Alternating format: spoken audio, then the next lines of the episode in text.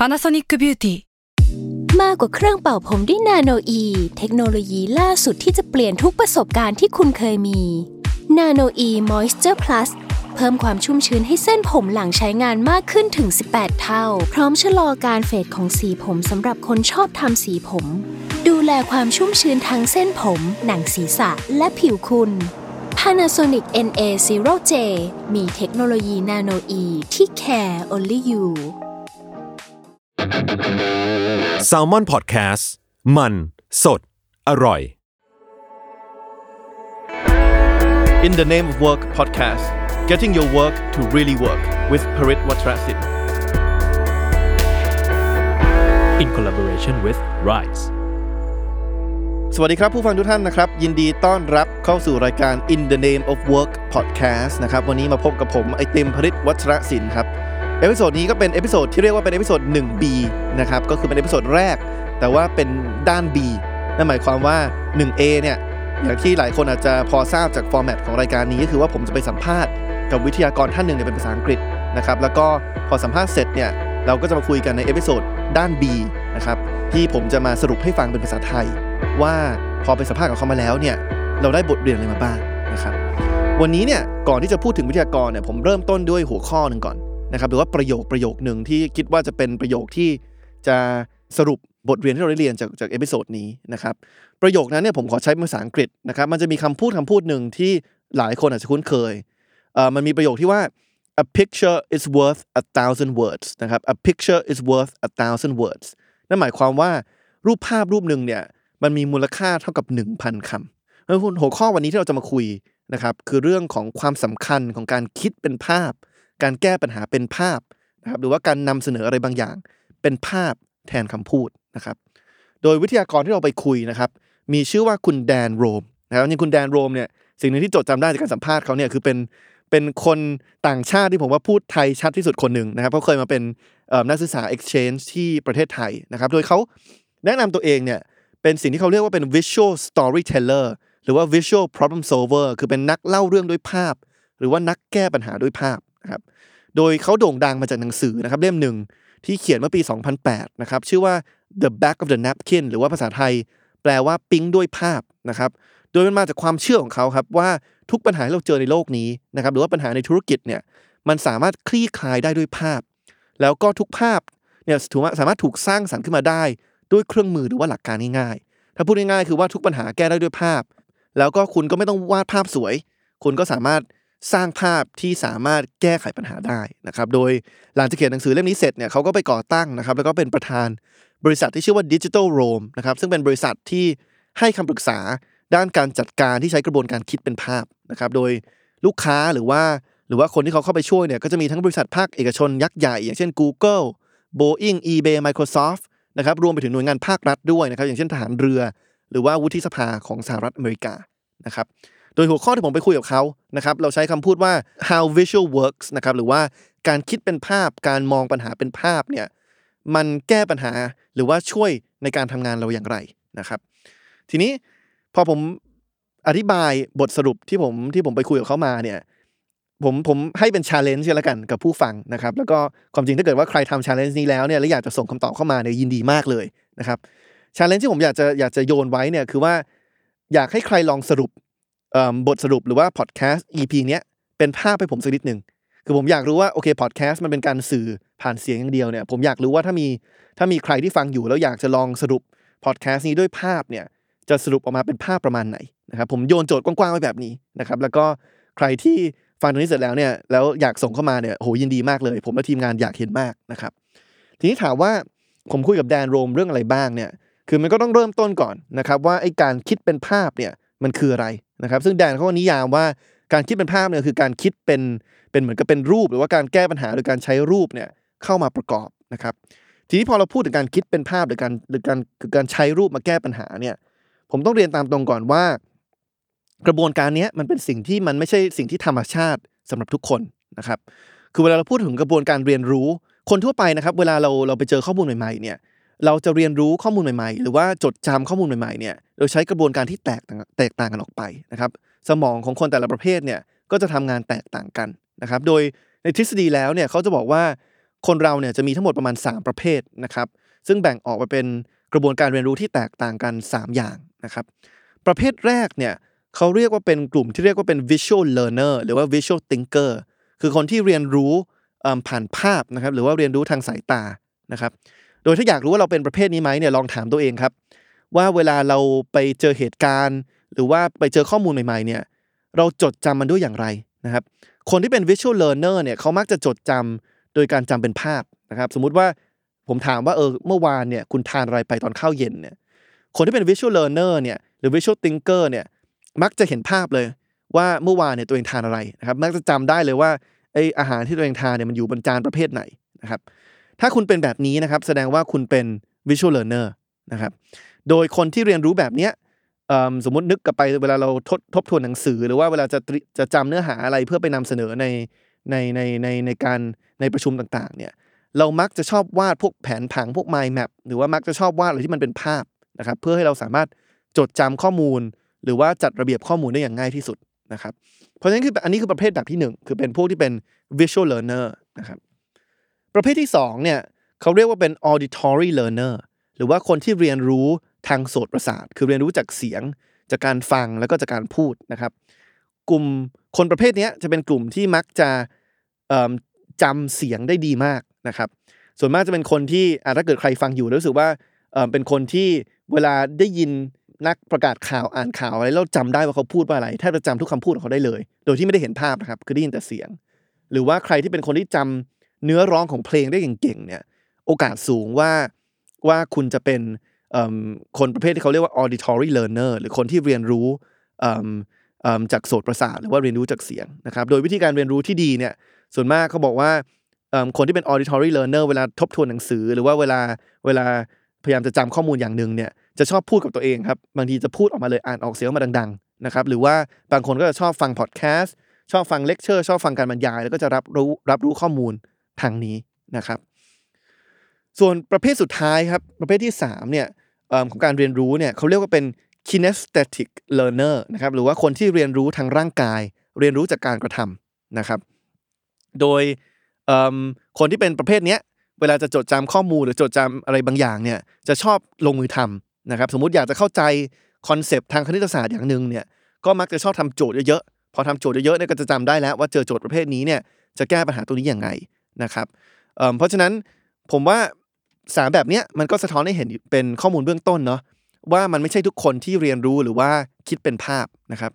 เอิ่มพอมาถามตัวผมเองเนี่ย ผมอาจจะเข้าใจแดนได้ง่ายขึ้นนิดหนึ่งเพราะว่าผมเองเนี่ยพอพอคิดถึงสามประเภทเนี้ยผมว่าผมเป็นกลุ่มที่เรียกว่าเป็น visual learner อย่างเห็นได้ชัดนะครับ อย่างสมัยตอนอยู่โรงเรียนเนี่ยผมจำได้เลยว่าสมมติผมก่อนไปก่อนไปสอบเนี่ย ผมมักจะชอบจดโน้ตจดโน้ตสรุปเนื้อหาสำคัญให้กับตัวเอง แล้วพอผมเข้ามาในห้องสอบเนี่ยสมมติผมเจอคำถามอะไรที่ผมต้องนึกย้อนกลับไปที่โน้ตผมเนี่ยผมจะจำได้เลยว่าโน้ตที่ผมเขียนเนี่ยเอิ่มไอ้ข้อมูลตรงเนี้ยมันอยู่ด้านมุมมุมบนซ้ายหรือว่ามุมล่างขวา หรือว่าเป็น bullet point ที่ 2 ที่3นะครับคือผมจำเป็นภาพนะครับแล้วอีกนิสัยหนึ่งที่เป็นทั้งอุปสรรคในชีวิตอย่างหนึ่งเนี่ยคือผมจะเป็นคนที่จำชื่อคนไม่ค่อยได้ จนกระทั่งผมแอดเขาเป็นเพื่อนบน Facebook เพราะว่าณจุดที่ผมแอดเขาเป็นเพื่อนบน Facebook เนี่ย ผมจะเห็นแล้วว่าชื่อเขาเนี่ยมันสะกดยังไง แล้วถ้าผมยังไม่เห็นว่าชื่อเขาสะกดยังไงเนี่ย ถ้าจากเสียงอย่างเดียวที่เขาแนะนำตัวเองเนี่ยผมจะจำชื่อเขาไม่ได้นะครับ เพราะฉะนั้นอันนี้ก็จะเป็นสัญญาณนะครับที่ที่บ่งบอกว่าผมเนี่ยคิดเป็นภาพนะครับ แล้วก็เวลาพอมาเริ่มทำงานแล้วเนี่ยสิ่งหนึ่งที่ผมจะรู้สึกอึดอัดมากคือเวลาเข้าห้องประชุมอะไรก็ตาม แล้วต้องมีการคิดไอเดียกันต่างๆนานาเนี่ยแล้วไม่มีไว้บอร์ดนะครับพอไม่มีไว้บอร์ดเนี่ยในห้องประชุมเนี่ยผมไม่รู้ว่าผมจะวาดความคิดผมออกมายังไงนะครับ เพราะฉะนั้นผมว่าแต่ละท่านที่ฟังอยู่อาจจะลองคิดดูก็ได้ครับว่าเราเป็นคนที่เรียนรู้แบบไหน เป็นคนที่เรียนรู้จากภาพเป็น visual learner หรือว่าคนที่เรียนรู้จากเอิ่มเสียง auditory learner หรือคนที่เรียนรู้จากการกระทำหรือว่า kinesthetic learner นะครับแล้วเราจะพอเข้าใจมากขึ้นว่า ถ้าเราจะอยากจะรับรู้ข้อมูลใหม่ๆเนี่ยเราควรจะรับรู้ข้อมูลจากกิจกรรม หรือว่าจากรูปแบบของของของข้อมูลรูปแบบไหนนะครับทีนี้พอเข้าใจแบบนี้ปุ๊บเนี่ยผมก็เลยโยนกลับไปหาแดนครับว่าถ้างั้นเนี่ย ในฐานะที่คุณเป็น visual problem solver หรือคนเชื่อเรื่องการแก้ไขปัญหาด้วยภาพเนี่ยแสดงว่าคุณกำลังจะบอกหรือเปล่าว่าการแก้ไขปัญหาด้วยภาพเนี่ยมันเหมาะแค่สำหรับคนอย่างผมคนอย่างแดนที่เป็น visual learner สมมุติว่าผมไปคุยกับคนที่เป็น auditory learner ที่เรียนรู้จากเสียงเนี่ยมันไม่เหมาะสำหรับเขาหรือเปล่านะครับแดนเขายืนยันกับผมครับว่าไม่ใช่ แดนเขายืนยันว่าความจริงแล้วเนี่ยถึงแม้ว่าเราอาจจะมีความถนัดที่แตกต่างกันนะครับเหมือนกับคนหนึงถนัดมือขวาถนัดมือซ้ายเนี่ยก็ไม่ได้หมายความว่าเราจะไม่ได้ประโยชน์จากการคิดเป็นภาพ นะครับถึงแม้คนที่ถนัดการเรียนรู้จากเสียงเนี่ยก็จะมีบางส่วนในชีวิตเขานะครับที่ก็ยังคิดเป็นภาพอยู่นะครับแล้วตัวอย่างที่เขาพยายามจะจะจะชี้แนะให้เห็นตรงนี้เนี่ยคือเขาบอกว่าให้ลองจินตนาการว่าเราหลับไปนะครับในค่ำคืนหนึ่งแล้วเราตื่นมาเนี่ยสมมติเราอยู่ดีเราตื่นขึ้นมาเนี่ยถ้าเราอยากจะรู้ว่าตอนเนี้ยมันเช้าแล้วหรือยังเนี่ยโดยสัญชาตญาณเนี่ยคือเราจะไปดูที่หน้าต่างอยู่แล้วว่าโอเคมันมีแสงเข้ามาหรือยังแล้วสมองเราเนี่ยก็จะทำงานเร็วมาก คือถ้าเราเห็นว่ามันยังมืดอยู่เนี่ยโดยที่เราไม่ต้องคิด เลยแหละมันเป็นสัญชาตญาณเนี่ยเราก็จะนอนต่อ หรือว่าถ้าเราออกไปแล้วแล้วเราเห็นว่าแสงมันสว่างเนี่ยเราก็จะเริ่มรู้สึกว่ามันเช้าแล้ว เราก็อาจจะแอบไปเช็คโทรศัพท์มือถือว่าถึงเวลาที่ต้องตื่นหรือยัง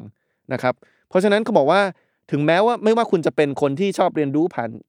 ภาพ หรือว่าเรียนรู้ผ่านเสียง หรือว่าเรียนรู้ผ่านการกระทำเนี่ยยังไงก็ตามเนี่ยมันจะมีส่วนหนึ่งของสมองคุณที่ทำงานด้วยการเรียนรู้จากภาพ แล้วก็ประมวลข้อมูลจากภาพนะครับ เพราะฉะนั้นเขาเลยบอกว่า ไอ้ทักษะที่เขาพยายามจะมานำเสนอเนี่ยเรื่องการคิดเป็นภาพการแก้ปัญหาเป็นภาพเนี่ยมันเป็นทักษะที่สำคัญสำหรับทุกคน ไม่ใช่แค่เฉพาะคนที่เรียนรู้แบบภาพอย่างเดียวนะครับ ทีนี้พอผมถามเข้าไปว่าโอเคแหละ คุณกำลังบอกว่าสิ่งนี้ยสำคัญสำหรับทุกคน แต่ว่ามันทำอะไรได้บ้างนะครับ การที่เราสามารถวาดปัญหาปัญหาหนึ่งให้มาเป็นภาพมันช่วยอะไรสำหรับเราบ้างนะครับ ผมขอสรุปเป็น 3 ส่วนก็แล้วกันที่เขาบอกว่าการคิดเป็นภาพหรือการการนำเสนอปัญหาเป็นภาพเนี่ยจะช่วยเราได้นะครับ อย่างแรกเนี่ยเขาบอกว่ามันจะช่วยเอิ่มทำให้เราสามารถสรุป แล้วก็จัดลำดับความสำคัญของปัญหาได้ง่ายขึ้นนะครับ โดยเขาบอกว่าตัวอย่างแรกที่เรามักจะคุ้นเคยกันเเกี่ยวกับการคิดเป็นภาพเนี่ยคือการวาด mind map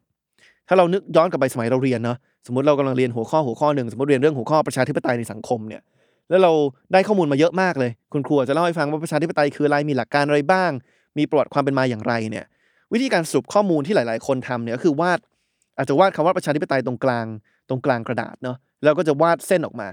แล้วก็แล้วก็นำไปสู่หลักการหรือว่าข้อมูลต่างๆ ออกไป อาจจะวาดเส้นออกไปด้านซ้าย บอกว่า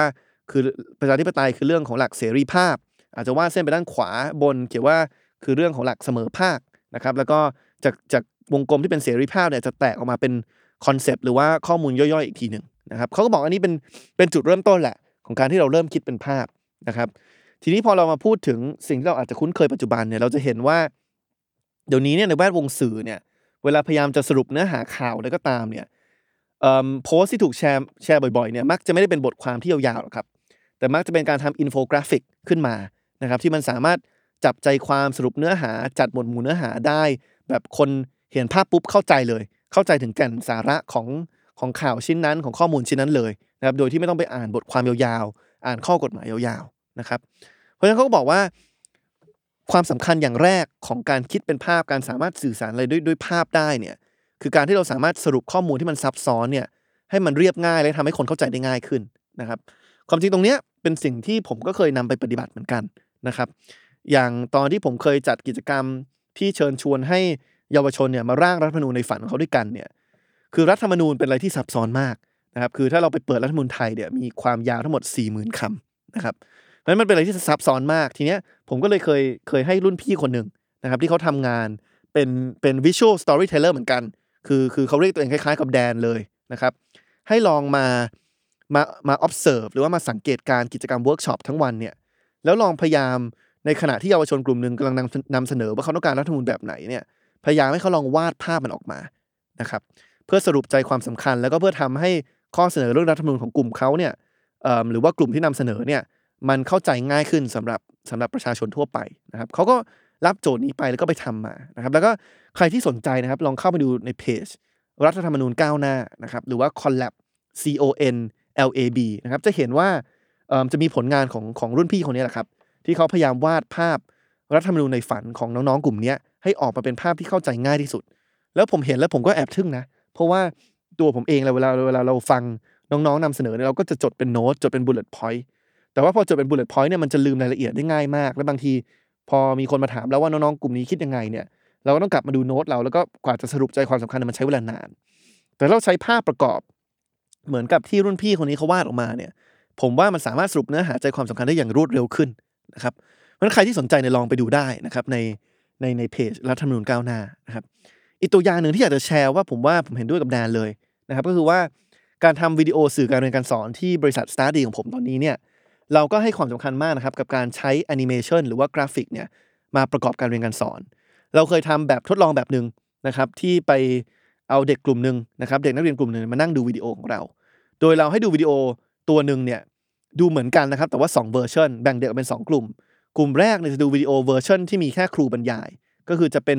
จะเห็นแค่หน้าคุณครู แล้วก็อธิบายหัวข้อหัวข้อหนึ่งนะครับส่วนอีกเด็กอีกกลุ่มหนึ่งเนี่ยเราจะให้ดู วิดีโอตัวเดียวกันเลย คือคุณครูคนเดิมบรรยายเหมือนเดิมเป๊ะพูดเหมือนเดิมเป๊ะ แต่ว่าภาพข้างหลังเนี่ยจะแทนที่เป็นภาพ background เรียบๆเนี่ยจะเป็นพวกแอนิเมชันหรือว่ากราฟิกที่พยายามจะจะนำเสนอสิ่งที่คุณครูพูดถึง อย่างเช่นสมมติคุณครูกำลังอธิบายเรื่องของระบบทางเดินหายใจเนี่ยก็จะเป็นรูปแอนิเมชันเกี่ยวกับระบบทางเดินหายใจ รูปปอดของเราขึ้นมา แล้วก็พยายามให้ดูว่าว่าออกซิเจนเวลามันเข้ามาเนี่ยมันมันทำงานหรือว่ามันเคลื่อนที่อย่างไรนะครับ ปรากฏว่า พอถามเด็ก 2 กลุ่มเนี้ยให้เปรียบเทียบกันว่าว่าเห็นคลิปนี้น่าสนใจไหมเข้าใจเนื้อหามากน้อยแค่ไหนเนี่ยปรากฏว่ากลุ่มที่เห็นภาพเนี่ยตอบคำถามท้ายวิดีโอเนี่ยที่เป็นการทดสอบว่าคุณเข้าใจเนื้อหาที่ถูกนำเสนอหรือเปล่าถูกสอนหรือเปล่าเนี่ยตอบถูกเยอะกว่าครับ เพราะฉะนั้นผมว่าประโยชน์ที่หนึ่งของการคิดเป็นภาพการนำเสนอปัญหาเป็นภาพเนี่ยคือมันสามารถสรุปทำให้เนื้อหาที่ซับซ้อนเนี่ยสามารถเป็นสิ่งที่เข้าใจได้ง่ายขึ้นนะครับนั่นคือข้อที่หนึ่ง โปรโมชั่นพิเศษสำหรับคุณผู้ฟัง In the Name of Work Podcast ถ้าสนใจคอนเทนต์จากสปีกเกอร์ระดับโลกแบบนี้อีก สามารถใช้โค้ด SALMON S A L M O N เพื่อเป็นส่วนลด 10%เข้าชมงาน Corporate Innovation Summit หรือ CIS ปี 2020 Event Virtual Experiential Conference ที่จะจัดขึ้นในวันที่ 15-17 กันยายนนี้ เปิดขายบัตรแล้ววันนี้ทางเว็บไซต์ CIS cis.writeexcel.com ย้ำนะครับ cis.riseacel.com แล้วเจอกันครับ ทีนี้ข้อที่2เนี่ยผมก็ผมก็ท้าทายแดนต่อเนะผมก็ถามว่าโอเคแหละ มันอาจจะสรุปปัญหาได้ดี แต่มันถึงขั้นแก้ปัญหาได้เลยหรือ เพราะว่าเขาเรียกตัวเองว่าเป็น visual problem solver คือเขาไม่ได้บอกว่าเขาแค่ใช้ภาพมาสรุปเนื้อหาที่คนพูดอยู่ แต่เขาบอกเขาสามารถใช้ภาพเนี่ยมาแก้ปัญหาได้ด้วยนะครับ ผมก็เลยท้าเขาครับให้ยกตัวอย่างอย่างหนึ่งขึ้นมานะครับ ยกตัวอย่าง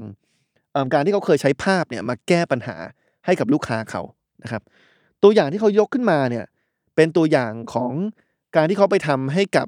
โรงพยาบาลแห่งหนึ่งนะครับ แล้วเขาบอกว่าโจทย์ที่เขาได้รับมาเนี่ยคือทำยังไงให้ประสบการณ์ของของคนไข้ที่เข้ามาใช้บริการนั้นเนี่ยมันดีขึ้นนะครับ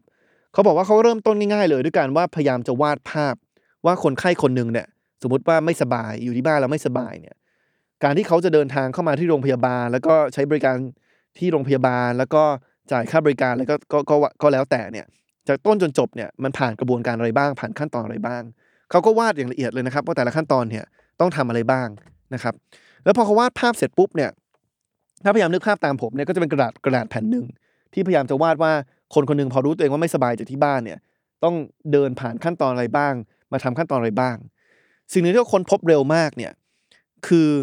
ประสบการณ์ของคนไข้คนนี้ในการจ่ายค่าบริการสาธารณสุขเนี่ยมันเกิดขึ้นคนละที่กับที่ที่มารักษาพยาบาล นั่นหมายความว่าพอไม่สบายปุ๊บเนี่ยมาที่โรงพยาบาลก็จริง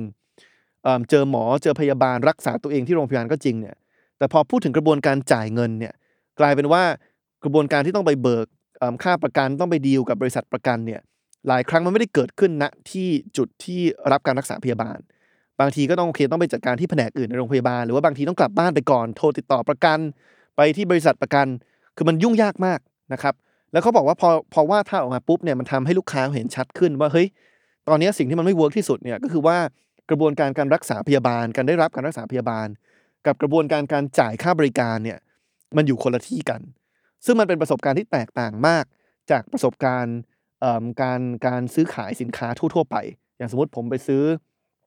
ผมจะซื้อโค้กขวดหนึ่งเนี่ยคือที่ที่ผมจ่ายเงินกับที่ที่ผมได้รับโค้กกระป๋องนั้นเนี่ยมันที่เดียวกันนะครับเพราะฉะนั้นทุกอย่างมันก็เกิดขึ้นในที่เดียวกัน มันก็สะดวกสบายนะครับ แต่ว่าในกรณีของโรงพยาบาลแห่งนี้เนี่ยขั้นตอนการรับการรักษาพยาบาลกับขั้นตอนการจ่ายเงินเนี่ยมันคนละที่กัน แดงก็เลยบอกว่าสิ่งหนึ่งที่เขาก็เลยทำหลังจากนั้นเนี่ยคือการพยายาม จะทำให้กระบวนการการจ่ายเงินเนี่ยมันเกิดขึ้นที่โรงพยาบาลได้ง่ายขึ้นนะครับ แล้วเขาบอกว่าสิ่งที่ตามมาคือว่า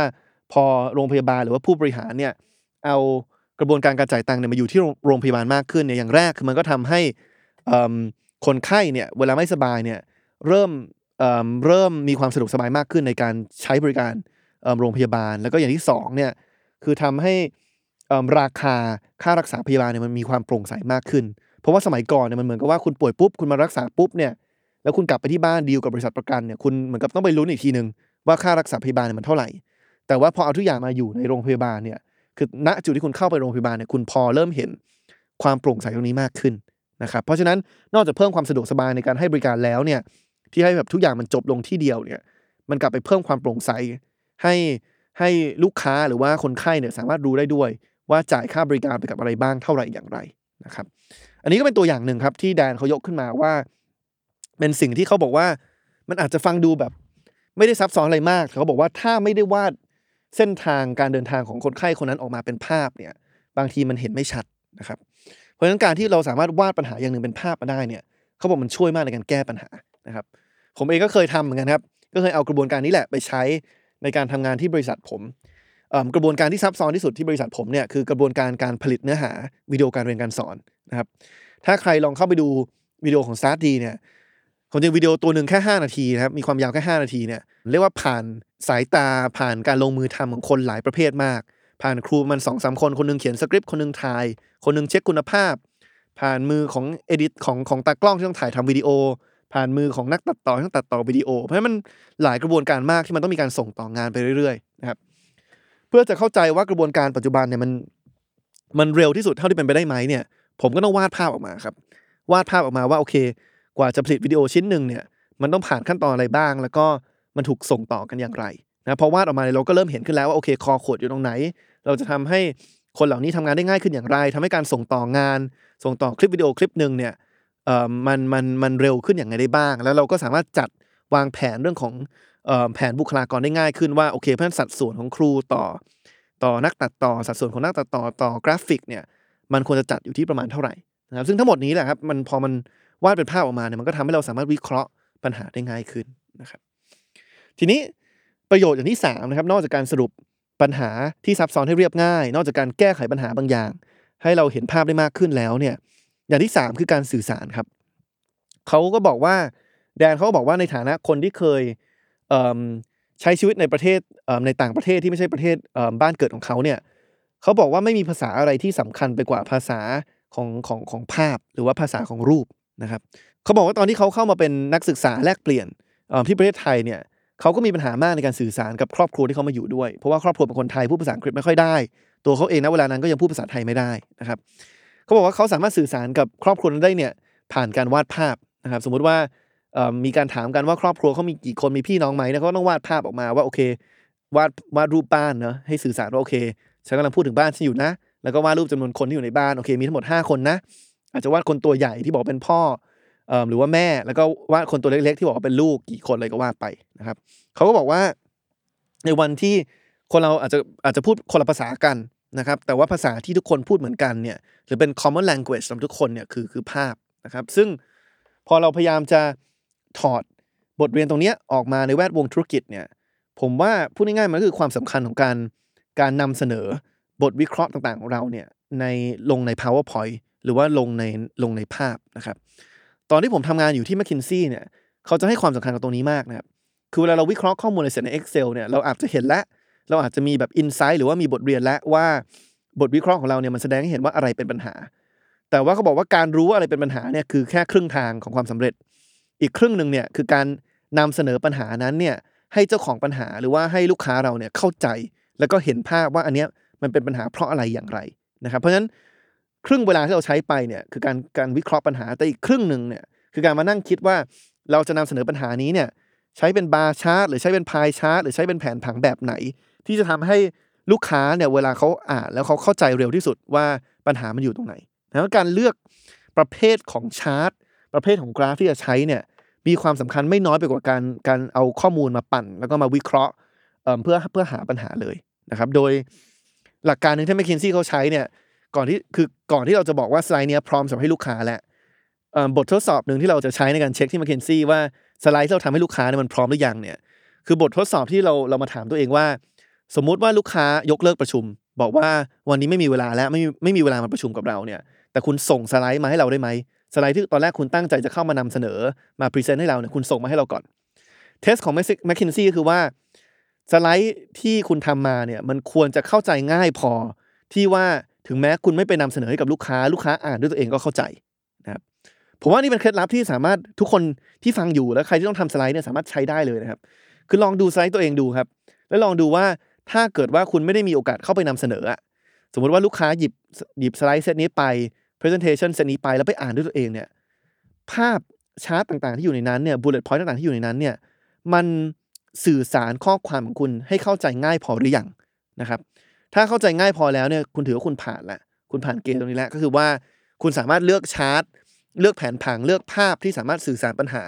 สื่อสารสิ่งที่คุณต้องการจะนำเสนอได้อย่างอย่างเรียบง่ายพอแล้วนะครับ เพราะฉะนั้นตรงนี้แหละครับผมว่าก็เป็นสามสามสิ่งที่แดนเขาก็ ก็ก็แสดงให้เห็นแล้วก็ผมก็ค่อนข้างเห็นด้วยว่า การคิดเป็นภาพเนี่ยมันสามารถช่วยได้สามอย่าง อย่างแรกคือมันช่วยสรุปปัญหาที่ซับซ้อนเนี่ยให้เรียบง่ายขึ้น อย่างที่สองคือพอวาดปัญหาออกมาเป็นภาพแล้วเนี่ยมันอาจจะทำให้เราสามารถเห็นทางออกอะไรบางอย่าง ที่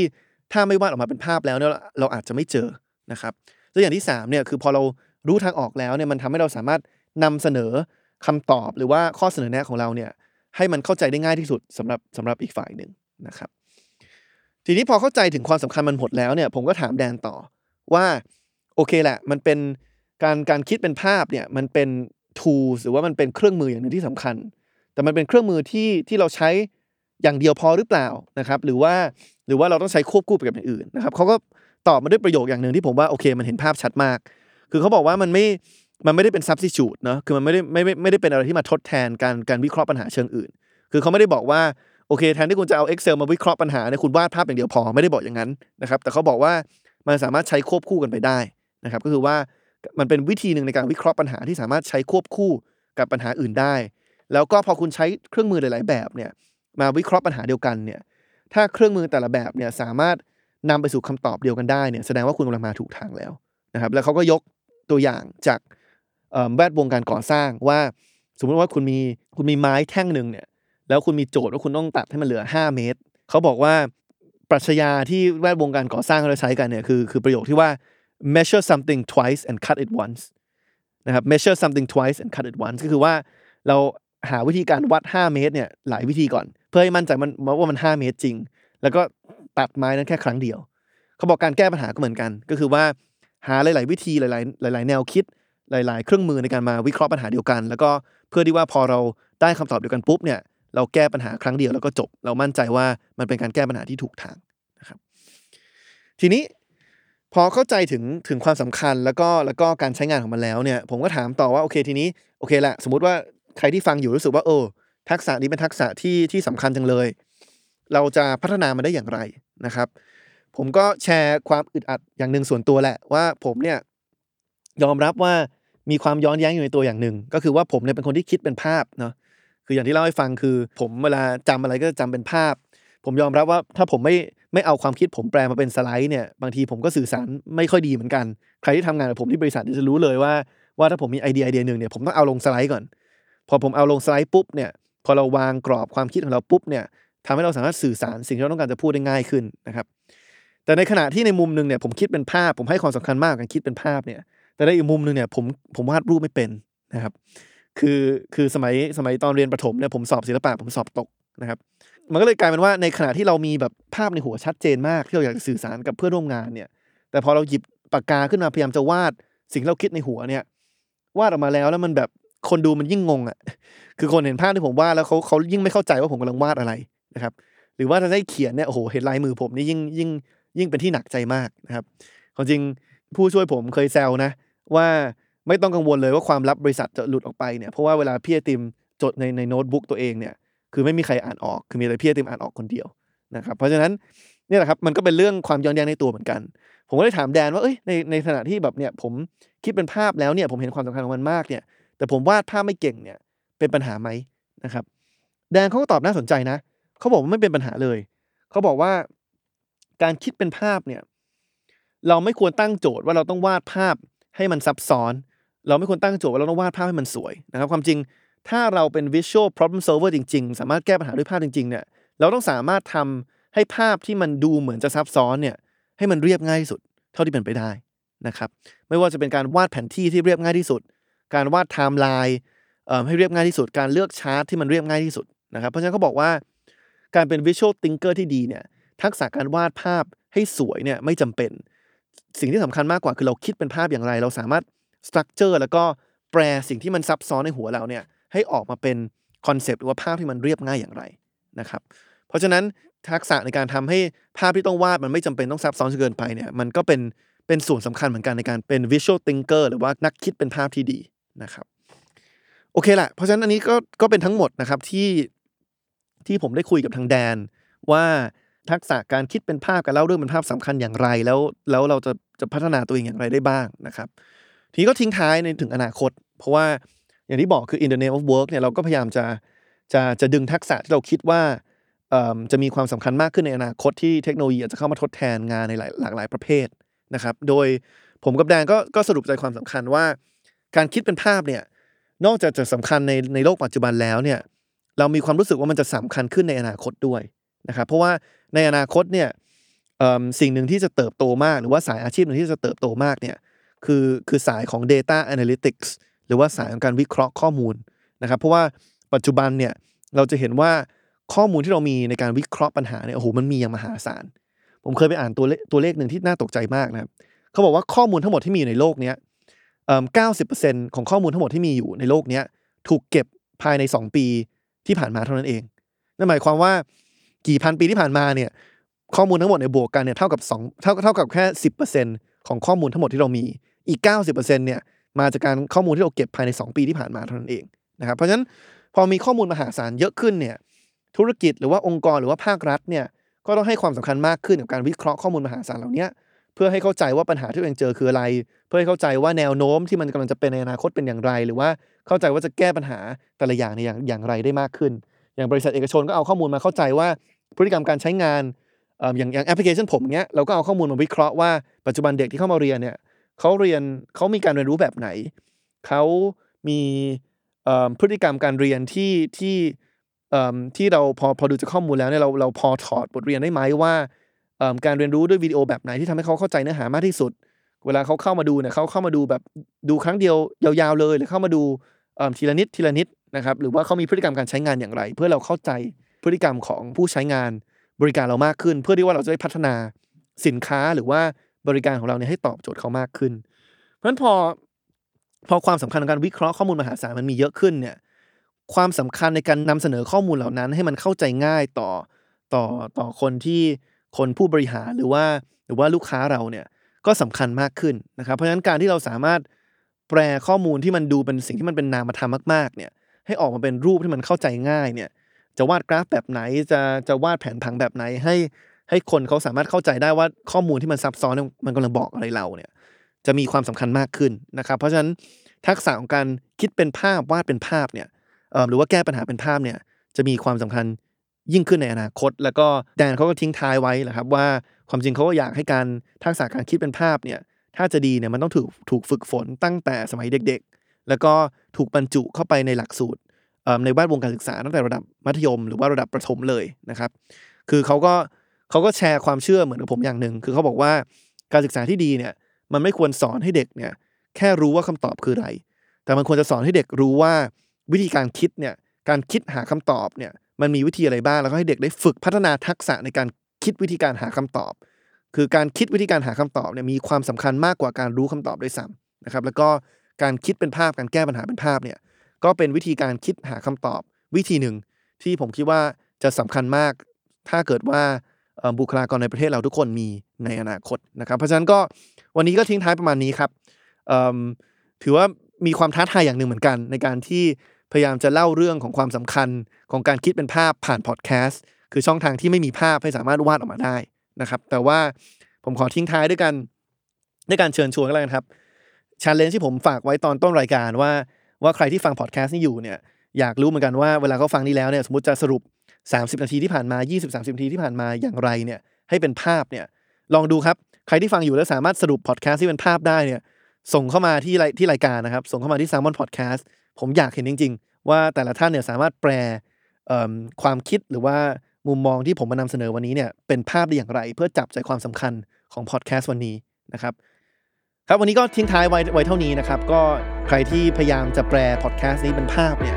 ก็ขอเชิญชวนนะครับให้ส่งเข้ามาที่ Salmon Podcast อันไหนที่โดนใจเนี่ยเดี๋ยวทางทีมงานจะรวบรวมแล้วก็อาจจะแชร์เป็นเหมือนเป็นชีทสรุปพอดแคสต์ตอนนี้นะครับให้ผู้ฟังคนอื่นเนี่ยสามารถใช้ในการประกอบการฟังไปได้ด้วยนะครับก็ขอบคุณทุกท่านนะครับที่เข้ามารับฟัง episode แรกของพอดแคสต์นี้กันนะครับแล้วก็ติดตามเราได้นะครับ In the Name of Work Podcast นะครับทุกวันพุธทุกช่องทางของ s ซ l m o n Podcast กับผมไอติม ผริตวัชรศิลป์ครับ ขอบคุณมากครับ